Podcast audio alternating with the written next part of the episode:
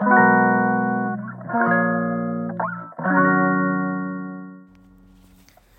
んにちは松田祐介です。妊娠や出産に関わる麻酔酸化麻酔を専門にする麻酔会をやっています。さて本日のお題ですけれどもマネーリテラシーの次はということについてお話しさせていただきたいと思います。ちょっとカタカナが出てきてマネーリテラシーっていうのを言っちゃったんですけれどもあの最近ちょっとちらほらとまあね聞くようになったと思うんですよねお金に関するまあ理解とかそういったことをちゃんとできるっていうのがまあ多分ママネーリテラシーっていうことなんですけどもまあそれの次は何なのかっていうところをちょっと今日は考察してみたいなと思います。で本題に入る前にそもそもリテラシーってなんじゃらほいって思うと思うんですけども多分辞書で調べても読み書き能力って出てくるんですよね。いやいつ全く意味わからんわと思ってまあ、大体ビジネス用語とか、まあね、そういったところに出てくると物事を適切に理解したりとか解釈したりとか、まあ、そしてそれを活用できることっていうふうにま書いてあるんですよね。まあもともと英語の概念なのでなかなか日本語でこう1対1対応するようないい日本語ないんですよ。能力っていうとなんかちょっとアビリティみたいなところもありますしだかリテラシーって言われるとこう総合的な力っていうようなイメージなんですよね。なのでマネーリテラシーっていうとお金をまどうやって稼ぐのかとかあとはどうやって増やすのかとか、まあ、何に使うのかとかねあとお金の使い道4つだ消費と浪費と投資と投機ねまあ、そういったものの違いとか、まあ、その辺りをしっかり理解してるっていうのが、まあ、いわゆるマネーリテラシーっていう風になってると思うんですよね。最近あの税理士の大河内薫さんっていう方のボイシーをよく聞いてるんですけれどもあのマネリテって言ってマネリテ DAO とかマネリテ相談室とかそういったことやってまあお金のことについてもっとみんな勉強しましょうっていうことはすごくよく言われてると思うんですよね。私自身はですねかなり早い段階で家庭を持ったこともあってですね結構まあお金どうやって稼がなきゃとかどうやって増やさなきゃとか、まあ、何に使うのかとか、まあ、そういったのはあの長年まあ本を読んだりとか実際自分でいろんなものにお金を使ったりとかして学んではきたんですね。で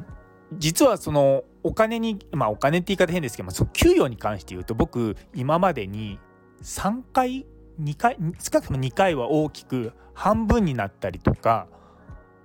したことがあるんですよね。でね1回目は今から大体10年ぐらい前に前の職場から今の職場に移った時で2回目が留学に行った時にまたそこも3分の2とは以下ですよね、まあ、半分近くにやっぱそこも下がってんですよね。あの下がって下がってて別に4分の1になったわけじゃまたそこから上がったりとかしてそれで下がってるんであの上下上下はよくしてるんですけどもあとですね実はその給与だけじゃなくてかなりあの大きな単位でのお金を使ってきてるんですね。例えば海外に移住する前に英語の勉強のために僕3ヶ月間休職してシカゴに英語の勉強行ってるんですね。でその時はもう仕事もしてたんでそこまでそれに向けてお金を貯めてその3ヶ月間まあほぼ給料なしでで僕はねあのどこだっけシカゴだ。シカゴに行ってで、まあ、3ヶ月英語勉強してでその間まあ家族はまあ貯金切り崩して生活をしてっていうことやったりとかあとカナダに移住する時もやっぱり100万以上の単位でお金がを払ったんですよねでさらに帰ってくる時はコロナ禍でめちゃめちゃ値段が高かったとかまあ本当にもう予想外のことがまあいくつかもあってですねやっぱりこうお金ってすごい重要だなって思うんですよね。でもやっぱりそういったお金に換えられないものがあるって多分ね皆さん思うと思うんですよね。で僕本当にまあお金すごくたくさん使ってきたのもあってですねでもお金は大事だけれどもやっぱりそれ以上に大事なものってあるよなって思ってるのが時間なんですよね。でそれは決してその今ある時間を有効に使うとかそういったことだけじゃなくて家族と過ごす時間っていうのはとてつもなく重要だっていうふうに思ってるのとあと子どもたちと過ごす時間っていうのは有限なんだっていうことなんですよ。今うちの長男も19なんでで大学に行くか行かないか、まああのまあ、今ギリギリ ギリギリになっていかないんですけど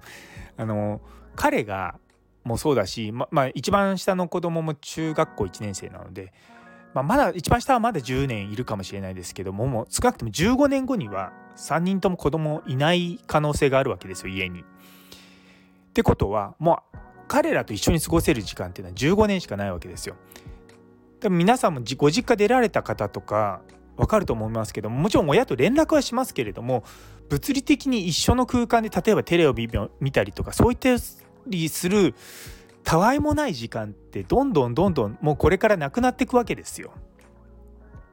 って思うと今家族と過ごす時間ってめちゃめちゃ重要だなって思うんですよね。実は今日も家族、まあ、5人で高尾山ちょっと登ってきたんですけれどもそういったことも一緒に住んでるからじゃあ今度行こうぜって言ってあの明日行こうって言って昨日の夜言うと今日できるんですけどもこれがね、みんなそれぞれ自分の生活がある中でじゃあ家族また行こうってなってくるとちょっと大変になってくるわけですよ。でそのちょっとした大変さがなかなかその他のこととの優先順位とかの中でどうしても家族のことって下になりがちなんですよね。っていうのは、まあ、家族だからとかいつでも会えるよと思ったりとかされること多いと思いますしね、ななのでやっぱ家族の時間っていうのはすごく重要なんだっていうのが僕が思うところなんですよ。なのでそのマネーリテラシーの次に何が来るかって言ったらおそらくタイムリテラシーだと思うんですよね。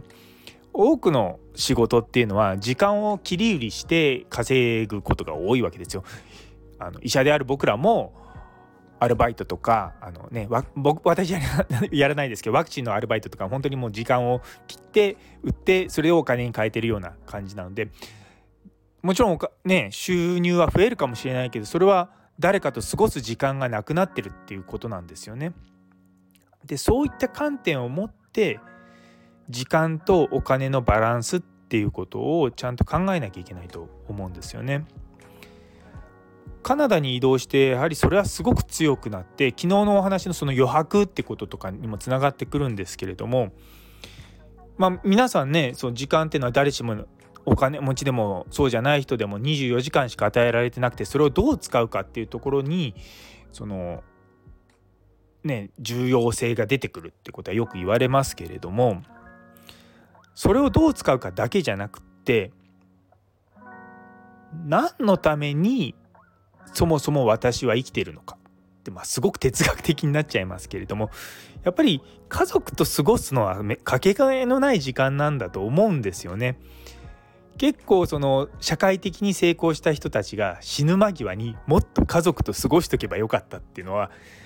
ねあのアップルのスティーブ・ジョブズも同じこと言ってましたしそれ以外の人もたくさんねもっと家族と過ごせば友人と過ごせばってみんな言うんですよ。なのでそういうものなんだなと思って。死ぬ前に僕は後悔したくないんで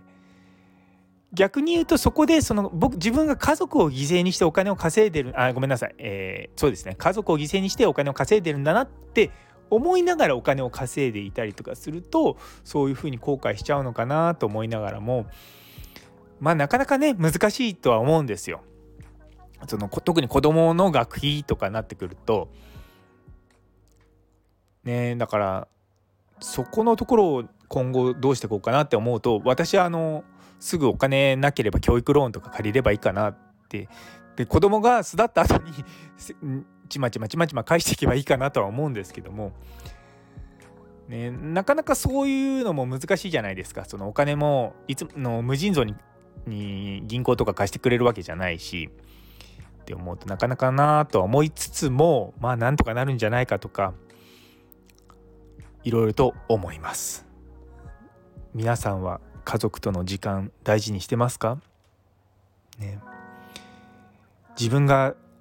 体調崩したりとかした時に面倒を見てくるのは家族なのでまあそういった人たちとですねあの今ある幸せっていうのはなくなってみて初めてみんな気づくわけですよ。だからこそ亡くなる前に気づいて毎日毎日こう大事だなと思って過ごすっていうのは大切なような気がしてきます。というところで。最後まで聞いてくださってありがとうございます。皆様にとって今日という一日が素晴らしい一日でありますように。それではまた。